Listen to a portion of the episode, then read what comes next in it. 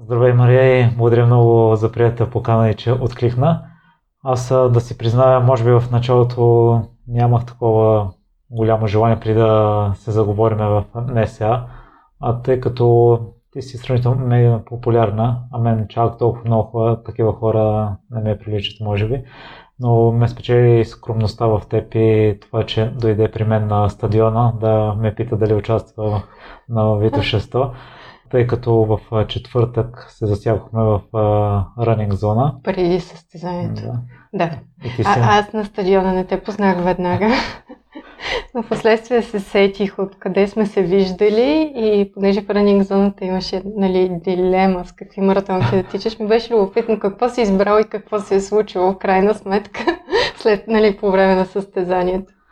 Интересно е да разбера откъде идва тази скромност и това желание да се интересуваш от другите, да не си високомерна въпреки успехите, които си постигнала?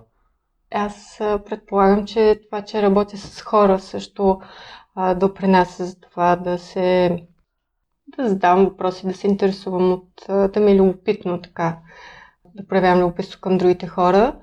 Но пък и от друга страна, това, че работя с хора и прекалено много хора срещам, и не съм добър физиономист, понякога може някой да ме се обиди, защото не съм го познала или да, някакви такива доста скомпозни ситуации.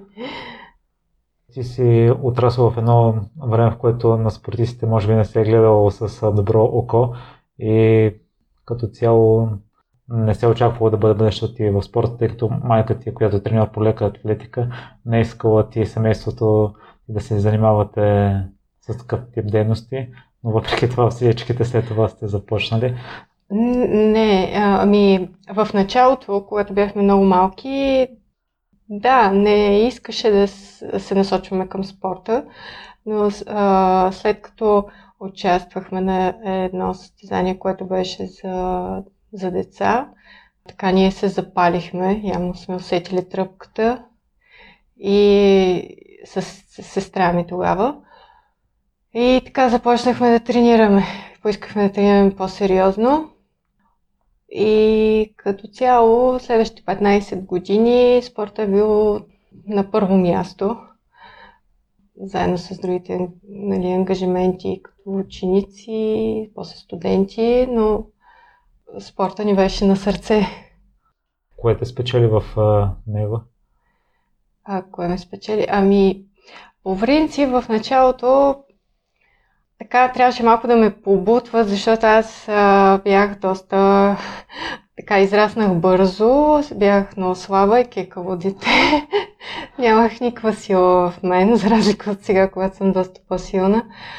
Кривяха ми се крака, ръце, не знаех кое къде, за разлика от сестра ми, която си имаше доста добра физика. И понякога това, че всичките те бият, действа демотивиращо за едно дете.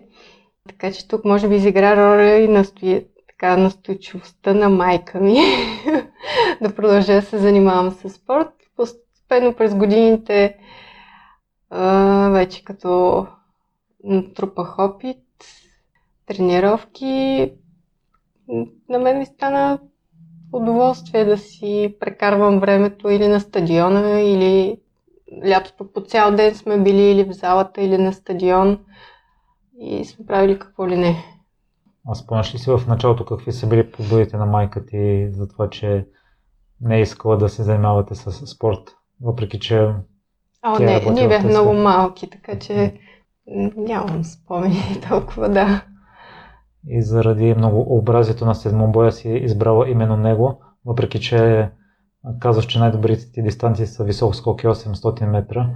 Защо се насочи към него, а не да се развиеш в тези области, в които се чувства, че си най-добра? Седмобоя ми беше удоволствие и да го тренирам заради разнообразието, Нали, на мен не ми пречеше, че правихме и три разови тренировки, дори сме имали, тъй като са много дисциплини и съответно трябва да наблягаш на техниката и различната подготовка за всяка една дисциплина. Но тъй като в България многобоя не е, не е ценен, няма състезания, както и буквално не се цени в България. Използва се просто като една основа, с която да започнат всички деца и след това да се, за да се развият максимално качество и след това да се насочат към определени дисциплини. А, за това и след като започнах с многобоя, последваха години, в които съм тренирала различни мисъл, насочвах се към определена дисциплина и съм тренирала за определена дисциплина.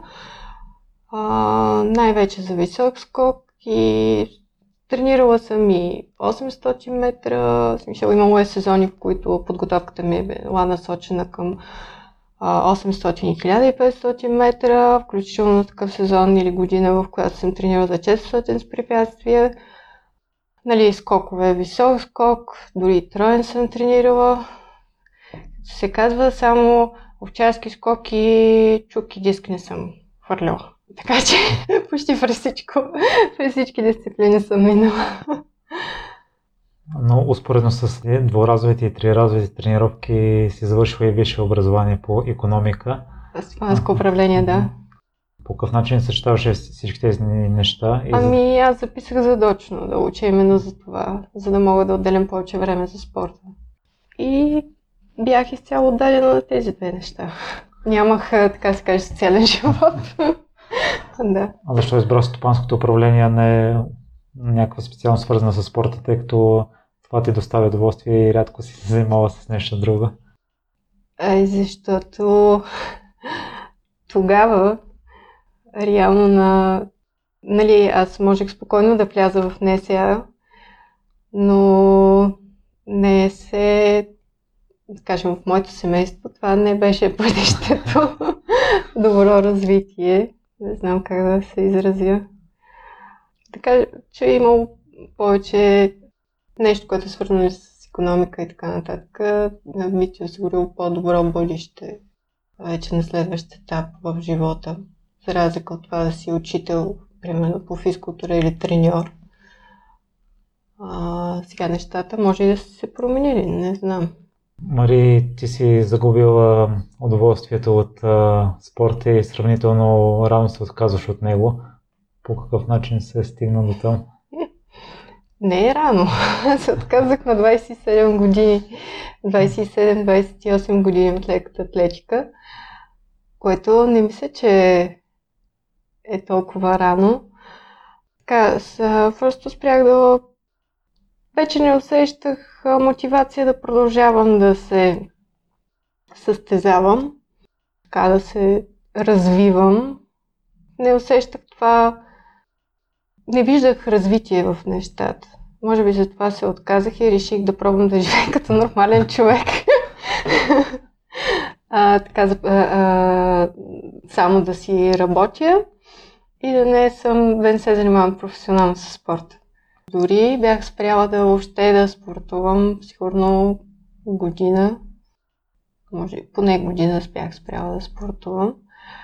Разбира се, това не ми се отрази добре.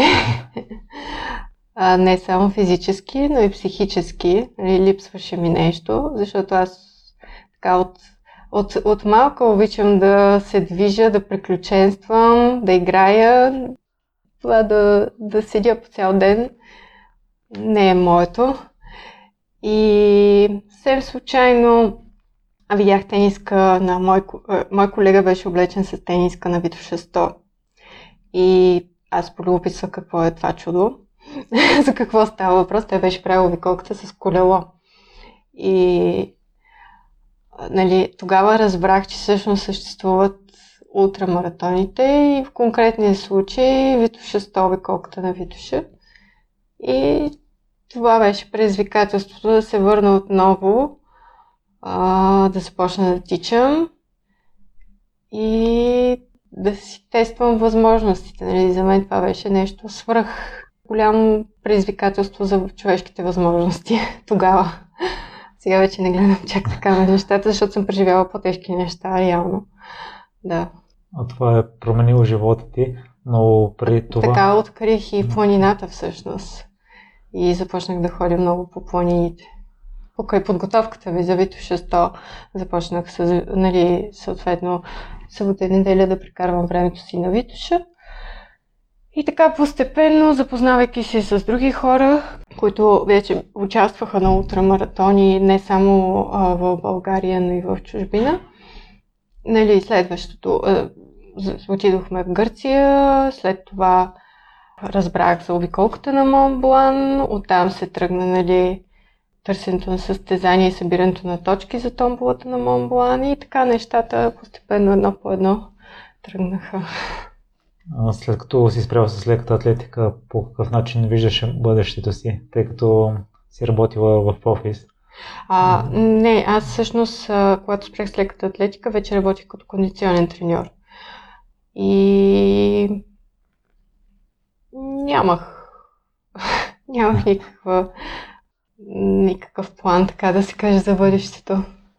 Не си говорихме в предварителния запис, че нямаш изкарани курсове за кондиционен треньор. По какъв начин влезе в тази сфера? И все още се занимаваш и с това?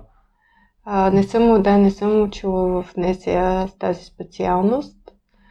Започнах а, да работя в зала, където се работеше индивидуално с клиенти и където треньорите биваха обучавани как да... Самата аз започнах първо да тренирам по системата, която се, така да се каже, се преподаваше в залата. Самата върху себе си, нали, на първоначално всичко тръгна като експеримент всъщност.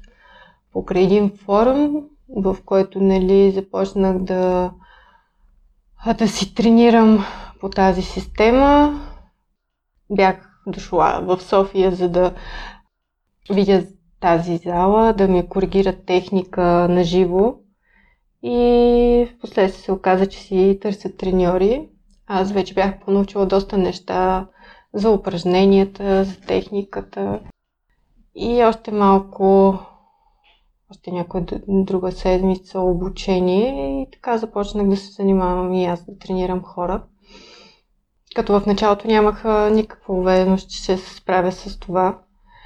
Подходих така, като все едно е някакъв експеримент, за да пробвам, да знам, че съм опитала.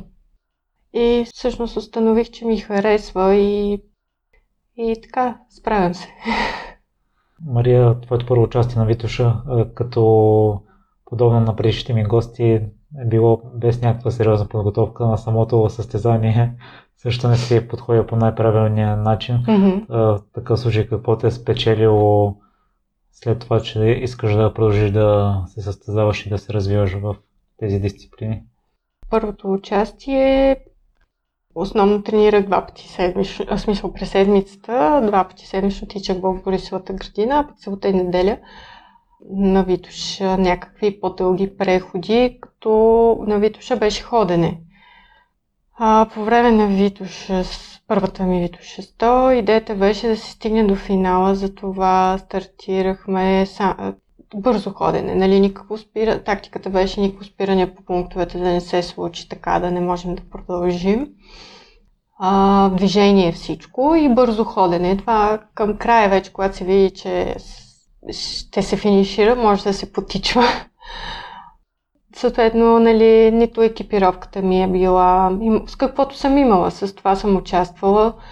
Бях си купила точно няколко дни преди самата обиколка раница с кемелбак, който всъщност съм го сложила на първата ми 600, го бях, я, го бях обърнала в следствие, разбрах обратно и не течеше вода.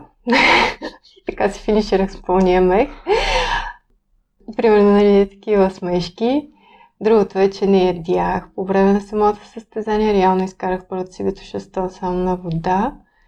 И съответно си, си спомням, че критични бяха последните 20 км. Това е като нали, някаква грешка.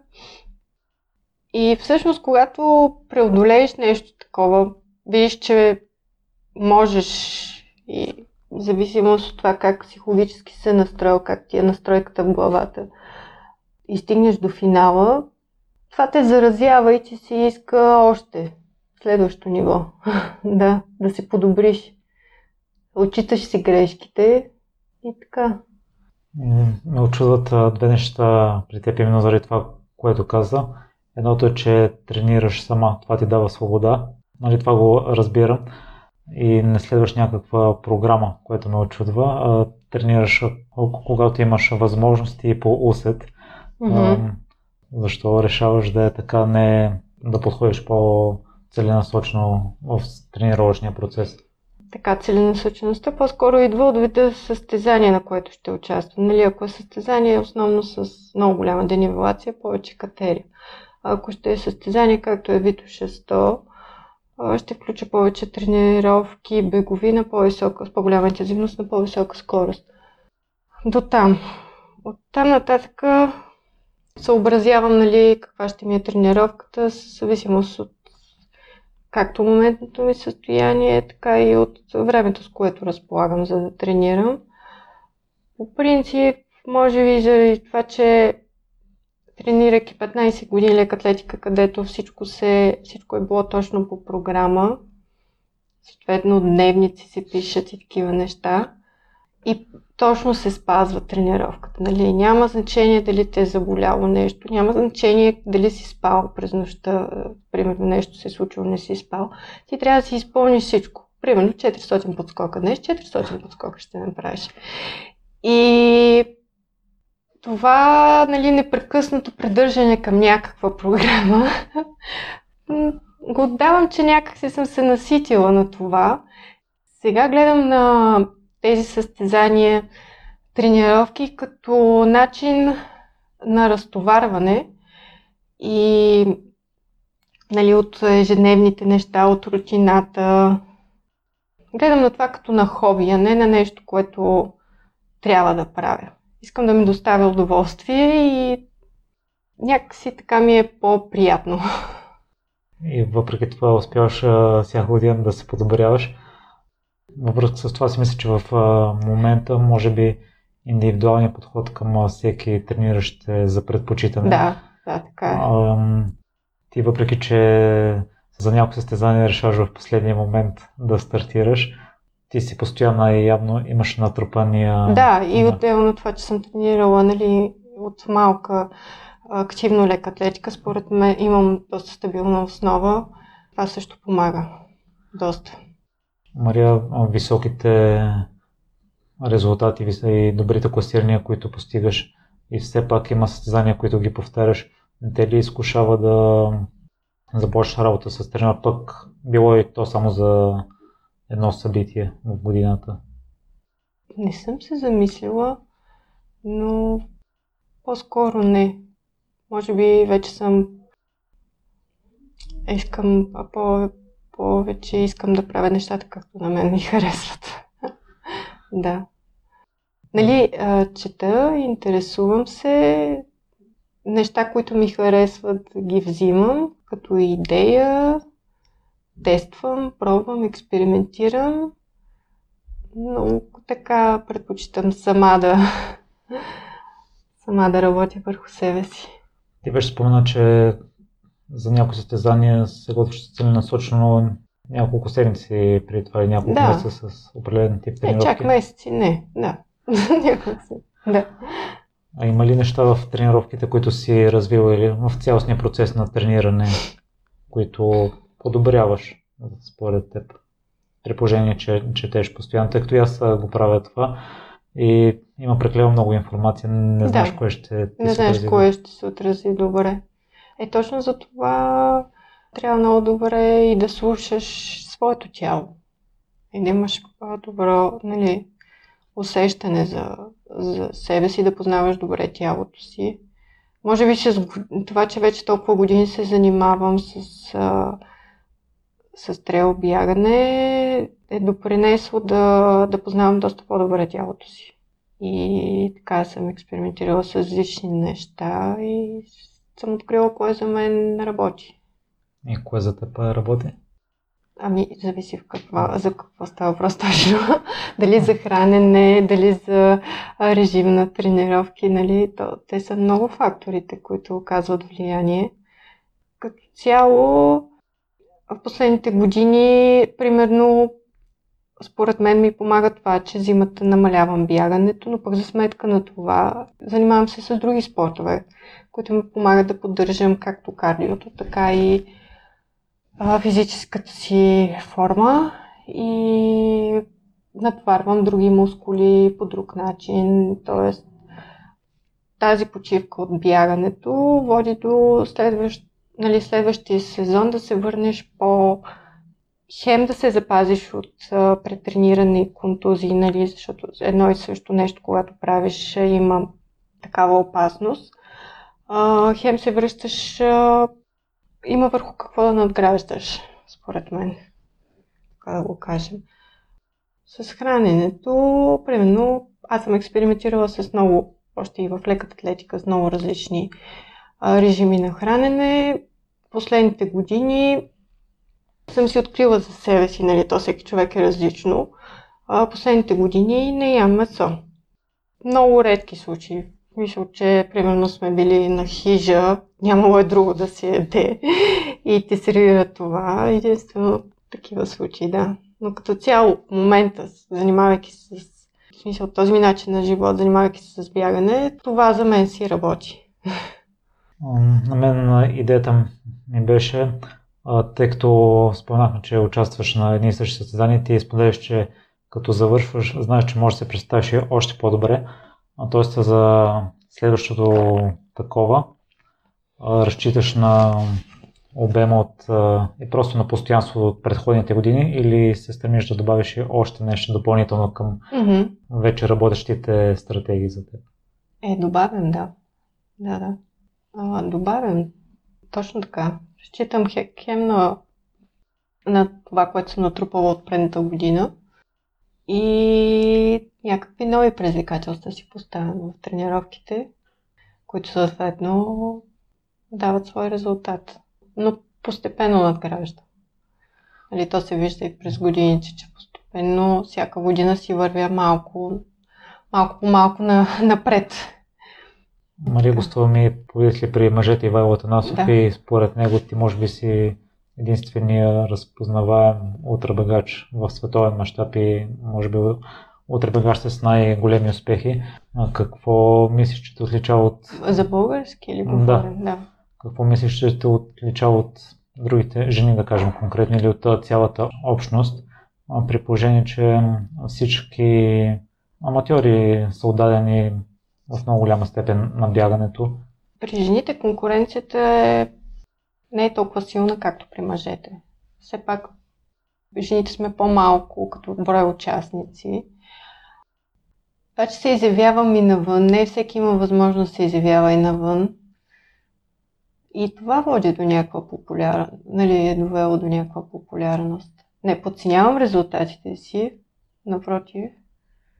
Наистина си имам добри резултати, но гледна точка на това мъже и жени, при жените е най-те по-лесно, отколкото при мъжете да се на международната сцена да се развиваш. Да. Аз виждам и едно невероятно качество при теб, ултрасилната ти психика и през какви неща си преминала.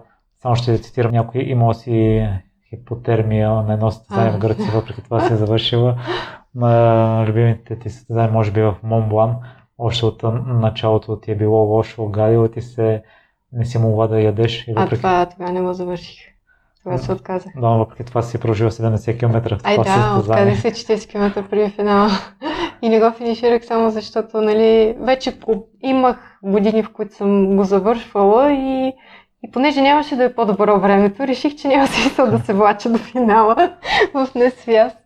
Но ако ми беше първо участие на Монблан, и нали, в това състояние, само и само за да финиширам, ще да се докарам до финала. А, но в случая, да. Това доказва, че всичко е какво ти се върти в главата, каква ти е нагласата, отношението към нещата, които се случват. Дали можеш да излъжиш мозъка. да. Откъде мислиш, че си придобила тази сила в главата?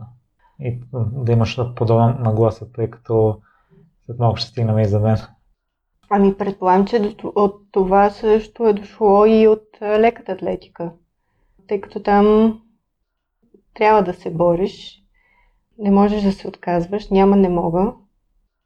Случвало се, нали, контузии да имам, което не означава, че няма да участвам на състезание. така че може би от там тръгват също някои неща. Не знам. Така, до някъде от там, според мен.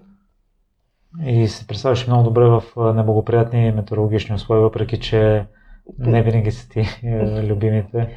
А да, аз по принцип, който ме познава, знае, че не издържам на студ. Хората се изнадат, като ме видят по къс ръкав. В ежедневието говоря, защото обикновено ходя с дълги ръкави. И съответно и ръкавици ползвам доста. Но имам, да, може би по време на състезание се мобилизирам допълнително и се стягам. да не се предавам на, на студа. Една година имаше много тежки условия на обиколката на Монблан. Валяни, температурите бяха много ниски, валяни може би последните 30 км да ни ни е валяло. Какво ли беше? Гратушка, скреш, много силен дъжд, порой.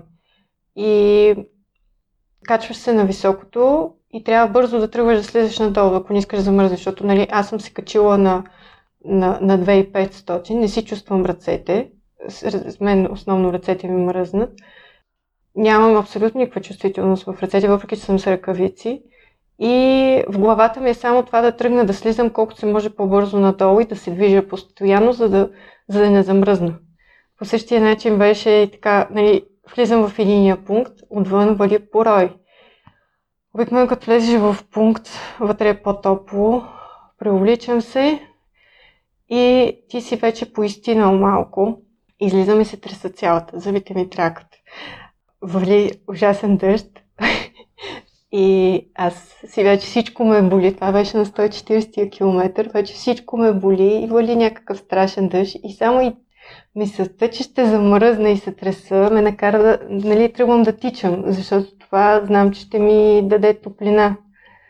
И така, може пък от друга страна лошите условия са не ти дават така да се отпуснеш, да се почувстваш умората. Не, ти трябва да се движиш, за да оцелееш. Нещо такова. Така си го обяснявам. В такъв случай, какво би казал на хората с ограничаващи вярвания и с такива страхове? Аз съм в предния епизод разказах за моите приключения в кавички на Витоша 100 през тази година. Ти знаеш, че в последния момент майка ми ми се обая заради mm-hmm. бурята. Аз като цяло също не харесвам дъжда. Ще да бъде първо участие за първ път да изляза в планината сам. Mm-hmm. Нямах никаква подкрепа на подкрепителните пунктове. И ако зависеше от мен, може би бих стартирал, въпреки че може би ще да съм страхлив през цялото време, mm-hmm. тъй като ако стане нещо, няма кой да ме чака на пунктовете, евентуално трябва да звъня. И, имах приготвени контакти, но не ми се искаше да. да ги притеснявам. Да. Какво би казал на такъв тип а, хора, които Ами аз също съм минала през това. Примерно на първата Вито 600 се движих с приятел, с който заедно се подготвихме за това предизвикателство. И така мен през нощта ме беше трябва да се движа. На втората Вито 600 вече се познавахме повече хора, тръгнахме групичка. По едно време аз реших, че ще тичам и съответно трябваше да напусна групичката. Но това ми е първото тичане, където оставам сама през нощта. Нищо, че на Вито 600 са толкова много хора и съответно беше много страх. За момент спрях и се замислих, продължих и си казах, аз ще пробвам да тичам сама. Ако много ме хвани шубето в гората, ще спра и ще изчакам първите хора, които дойдат, за да се залепя за тях. И така, всъщност, последствие вече то се натрупва колкото повече ходиш в планината, нали, тези страхове те са повече в главата. Сега не гледам по такъв начин на нещата. Иначе за бурята мен най-много ме притеснява, ако има грамотевици. А, имам подобно участие на едно състезание в Сърбия. То е на, на Бабин Зуб, на границата с България. А, той се води пак Стара планина, но от към сръбската част. И беше 100 110 км, мисля, или 100. И през ден, стартираме рано сутринта, през деня беше много горещо. Качваме се на, на билото, страхотна жега и в слизаме след това от билото и започва грамотевична буря, но много силна грамотевична буря. Направо броиш едно-две и грамотевицата гърми. И аз бях тогава долу в ниското, където течеше река, вода, съответно и страхотен порой тече от нас а, вода. Покрай река сме, всичко е мокро, гърми трещи яко. Аз нося в раницата си щеки. И тогава се движихме с а, един сърбин, който всъщност беше първи тогава в класирането, заедно. И аз само го попитах какво да правя с щеките, защото ме много ме притесняват крамотевиците. И той каза, че не знае, но е чувал, че е по-добре да ги забивам, отколкото да ги нося в раницата. В смисъл да ги разгъна и да ги ползвам, защото така се заземява и накара, нали, предложи да си изключим телефоните, въпреки че часовниците не работиха, но както и да е. И небето се раздираше от грамотевици, тече вода от всякъде. И аз в един момент не издържах и ги оставих щеките на, на пътеката. Само запомних горе къде съм ги оставила, за да мога да кажа на организаторите, като размаркират, ако намерят едни щеки да знаят, че са мои. И така стигаме на 80-я километър на пункт, където влизаме а предстоеше качване пак горе на билото, което е голо било, а то си продължава да си гърми. И те ни викат, продължавайте. И аз, ама вие сигурни ли сте? Искате да ни пуснете на билото горе в тази грамотечна буря? И те се замислиха, обадиха се на рейс директора и спряха състезанието. Слава Богу. Спряха състезанието, задържаха ни на пункта и чакаха да се обади рейс директора, за да каже какво решават и промениха трасето и ни пуснаха горе на билото. Но аз бях изумена как ще ни пуснат от това време горе на билото. И така, това е интересна случка, която имах. Така че и мен си ме е страх специално за такива сериозни бури. Иначе за другите неща, дъжд вече по-добра екипировка, да се, предвижда, да се, да се следи прогнозата за времето и дали в дропбагове ще се оставя допълнително дрехи и, и, и каквото е необходимо. Но при лошо време важен фактор е екипировката. Нали, някои хора, за да им е по-леко, то така и на една Витоша 100 голяма част от участниците не финишираха, защото температурите паднаха много, валя проливен дъжд и много бяха измръзнали много хора. Именно защото нямаха екипировка. Мария, те в много лошо време те преследва. И... Не, просто участвам на толкова много състезания. Винаги има шанс а, някъде времето да е лошо.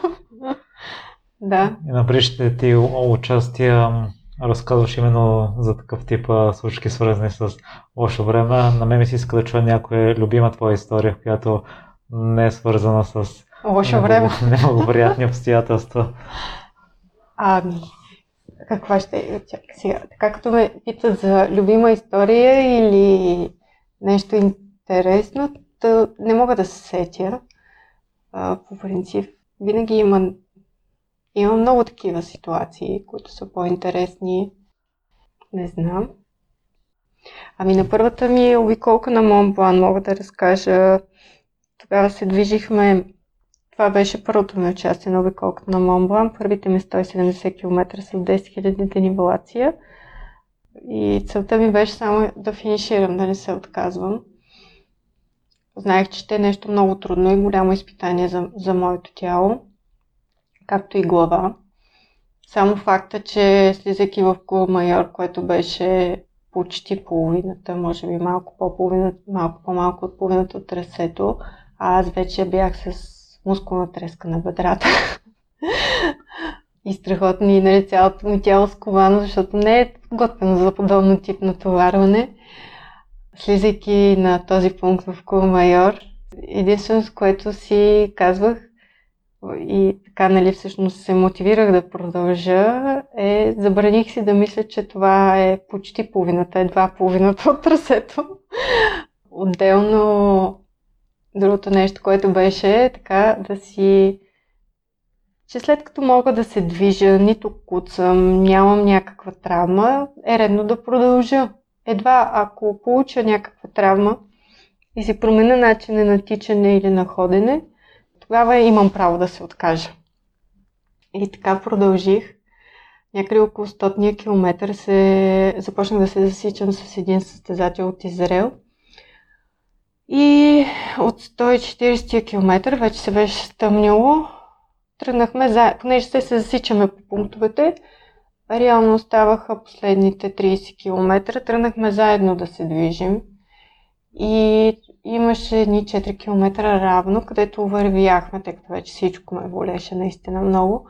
И си говорихме, всеки си говори нещо, просто за да минава времето, си разказваме някакви неща. И следваше последното голямо изкачване при спускането в Шамони, където е финала. И това изкачване, този човек започна да, понеже това беше втора нощ реално тогава, започна да, да изключва. Започна да ме пита. Къде сме? Кога ще стигнем в Шамони? Аз не мога. нали, някакви такива неща. Тогава на мен беше, беше тъмно. Ние се намирахме някъде на високото, изглеждаше като бездна. беше ме страх да го оставя сам. Карах го да яде, да пие. През това време минаваха различни състезатели, не задминаваха. И аз им а, имаше още един пункт по-натам. А, ги, а, търсих някой, понеже всички говориха френски, търсих някой на английски, за да го помоля да, като стигнат пункта, да пратят а, хора, за да ни помогнат, защото той не се чувства добре. Нали, беше изключил. Това става въпрос, докато катерихме. И бавничко, едва едва стигнахме до този контролен пункт, където те точно се подготвяха медицински лица да ни пресрещнат. И аз им казах, нали, това е човек, който не се чувства добре. И оттам продължих. Започна спускане. И продължих с една групичка, така в колона по един французи. И по едно време пристига това момче от Израел. И вика, ти защо? Искаш да не финиширам? Защо ми каза, че съм зле? Това звуча през нощта. И аз, ама защо? А то започна спускане. И започна да разказва на другите аз колко съм, как съм искала да, а, да, да го саботирам, дали, да не финишира. Слава не беше само спускане, започна качване. И в момента, в който започва качване, и съответно той пак връща лентата и започва да си говори с един французин, къде сме, знаеш ли по-кратък път да стигнем до Шамония, такива неща. И аз, видяхте ли, не съм луда. той наистина не е добре.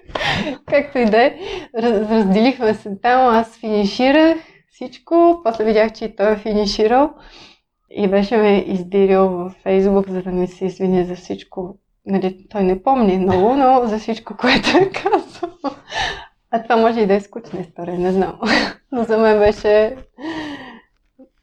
да, голямо преживяване тогава, защото и втора нощ и на мен ми се спеше вече. Привиждаха ми се разни неща, рисунки по камъните, пункт ми се привиждаше. Беше голямо приключение. Имам истории с, в Хонг-Конг с там трасето минава през един природен парк, който е обитаван от много маймуни. Да. И понеже се пада през нощта и си началник, и само чуваш маймуните как крякат над главата ти. След това по един асфалт, те са на излязли на асфалта, те са много такива някои агресивни, защото се дразнят и ти скачат като куче, буквално. А, зъбят се, тогава дадох всичко от себе си само и само за да се движа с някой, за да не минавам сама покрай, покрай тях. Това е по-екзотично, може би. Мария, приятелят ти е ултрамаратонца също. Да. И вече спомена какво може да стане по време на състезание и по време на тренировки. Понякога си мисля, че при натоварване също може да си леко изнервен по-изнервен, отколкото обичайното. Това предимство ли е, че и той също се занимава с ултрабягане или недостатък? Аз го приемам като предимство, защото така прекарваме доста време заедно, споделяйки едно и също хоби. А, също много ми помага, тъй като той е по-силен от мен, понякога доста ме тормози. А, не винаги му се връзвам. Понякога се го оставям сам да се тича. Но като цяло много ме дърпа. Отделно нали, си измисляме някакви да ходим на някакви места, които и на двамата ни харесват. Също така, лятото, когато сме ходили в Алпите, тъй като той е катерил и аз нали, разчитам на него като човек, който има опит във високата планина, говорим за 4000-ници. И така, той ме е водил и на Монблан, и разни други върхове сме качвали 4000-ници. А, даже на Монблан сме се качвали три пъти, ако не бъркам. Но за мен си е предимство. На мен ми харесва това, че споделяме в свободното си време едно и една и съща страст, така да го кажа. И заедно си приключенстваме. Има кой да ми се връзва. Мария, на мен а, ми харесва подхода ти за тренировките, че се съобразяваш с тялото си, но аз, за съжаление, съм от другите, които си правя програма за седмицата да. и си я следвам да. стрикно. И ако има нещо ново, което изникне, не го приемам много добре. Искам и сте да ми кажете по какъв начин приемаш някой проблем на тренировка, някой неуспех или някоя задача, която изникне в последния момент. Понякога не ми е, не ми е приятно. В смисъл не ми е добре. не го приемам добре. Да, това да имаш програма, аз го виждам и при много хора. Все пак и аз съм писала програми, че това е мотивация да тренираш в този ден, като знаеш какво, да направ... какво имаш да правиш, какво трябва да направиш. Нали? Това е също една страна на нещата, да имаш програма, нали? да не си намериш извинения да не тренираш. А и като е така, знаеш, днеска си имам това, нито го мислиш какво можеш да направиш или не ми се прави и така нататък, е по-лесно. И не знам, освен да приемаш, като не се получат нещата, просто такъв е деня, не са се получили, ще компенсираш в някой друг ден. Но аз не съм срещу програмите, просто както каза ти, е хубаво се подхожда индивидуално. Всеки човек е различно. Хубаво е програмите да бъдат съобразени и с съответния човек от гледна точка на това.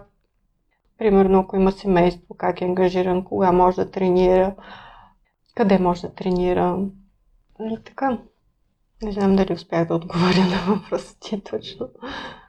И че това, че не се получават понякога нещата, ти можеш, примерно, си водиш дневник и съответно да модифицираш за програмата да или пък това, че си бил ангажиран. Появил ти се ангажимент. Това също би било препятствие да си или нямаше предвид това. Аз въпрос ми е насочен към теб. Ти, ти по какъв начин приемаш такъв тип дни? А, такъв тип дни? Е, не е чак толкова трагично. Не мисля, че са толкова решаващи, ако са само, нали, смисъл, не се случва постоянно, всеки ден. Стига да не се случва всеки ден. Винаги може да се измисли нещо, което да компенсира, да наваксаш, така го кажем. Нали, слушателите вече се надявам да се остане с впечатление, че ти опичаш предизвикателствата да mm-hmm, видиш... Приключенията също. Да се види да. къде можеш да стигнеш. Кое смяташ, че е най-голямото предизвикателство, което си преодолява до момента? Хм. По принцип имам страх от високото. Примерно, когато се катерим някъде, както на Монблан, на Гран Парадисо, това, че преодолявам страха си в... за мен е голямо предизвикателство. Да отново успявам да излъжа мозъка си, за да не да не изпадам в паника и, и така. Това за мен си е голямо предизвикателство всъщност. В бъдеще като тип състезание, кое смяташ, че ще е по-голям приключение за теб? Да подобриш времето си на някое състезание, което вече си завършва или друг тип състезание, било то много етапно или по-късно за по-бързо време? Ами аз а... мисля, ще да направя някакво... В смисъл по-голямо предизвикателство за мен би било нещо, което не съм правила. Примерно някакво доста по-дълго състезание, като етапно, за да видя какво е след втория ден. Тъй като до сега най-дългото ми състезание е било около 40 и няколко часа. А, било интересно да се види какво се случва след две нощи, прекарани в планината. Това може би от гледна точка на, на състезание би било голямо предизвикателство за мен. Аз се чух, че и на Iron Man смяташ да участваш, но първо да значи да плуваш. Чух, че участвам. значи, а, по-скоро това ми беше мечта и ми е мечта, когато още се занимавах с лека атлетика. Тогава все още не, не бях открила планината, не бях открила ултрамаратоните, но обичах да карам колело. И си бях казала, че един ден ще направя Ironman. Това ми, беше, това, това ми е мечта. Но да, трябва да се науча да плувам. За сега съм го оставила в по, по-късните години.